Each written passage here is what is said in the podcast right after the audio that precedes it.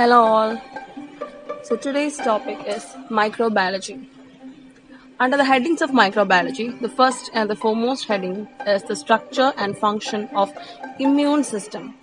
So, coming to the immune system, the immune system is one of the major part of the body organization in which we explain it under lymphoreticular system. What is the lymphoreticular system? Lymphoreticular system includes the lymphoid and reticular endothelial components. Our body is fully demarcated with the lymph nodes as well as the lymph vessels. Throughout the body, it is scattered with lymph vessels. Every organ is drained with the lymph vessels, and in between, there are certain junctions or stations with lymph nodes. And there are organs, lymphatic organs also in our body, which helps in the production of the lymph as well as in the structure organization of the lymph and it also involved in various other functions which will be dealt later. So coming to the lymphoreticular system, the lymphoreticular system consists of lymphoid and reticuloendothelial cells. Coming to the lymphoid cells, it consists of lymphocytes and plasma cells. They are the primary concerns of the specific immune response.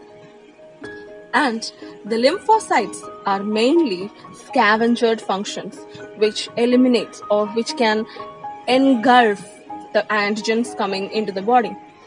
So coming to the lymphoid system, we have already discussed there are major two components, the lymphocytes and the plasma cells.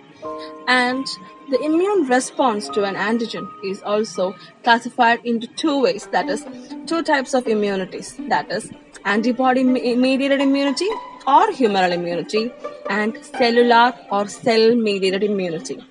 The antibody mediated immunity or humoral immunity is imparted by the T lymphocytes, whereas cellular or cell mediated immunity is mediated by the B lymphocytes.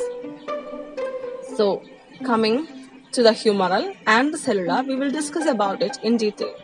Now, now we are getting into different organs or the lymphoid system. The lymphoid system, as we have already said, has two parts. What are they? They are the lymphocytes and the plasma cells. Okay, and the lymphocytes and the plasma cells. So, based on the different roles they perform, lymphoid organs can be classified into central and peripheral lymphoid organs. So, there are two types of lymphoid organs central and peripheral lymphoid organs. The central lymphoid organs are mainly thymus. Thymus is the major and the first most important lymphoid organ. And the second one is the bursa of Fabricius in birds, which is synonymous to bone marrow in human beings. And coming to the different peripheral lymph organs, spleen, lymph nodes, and mucosa associated lymphoid tissues are the peripheral lymphoid organs.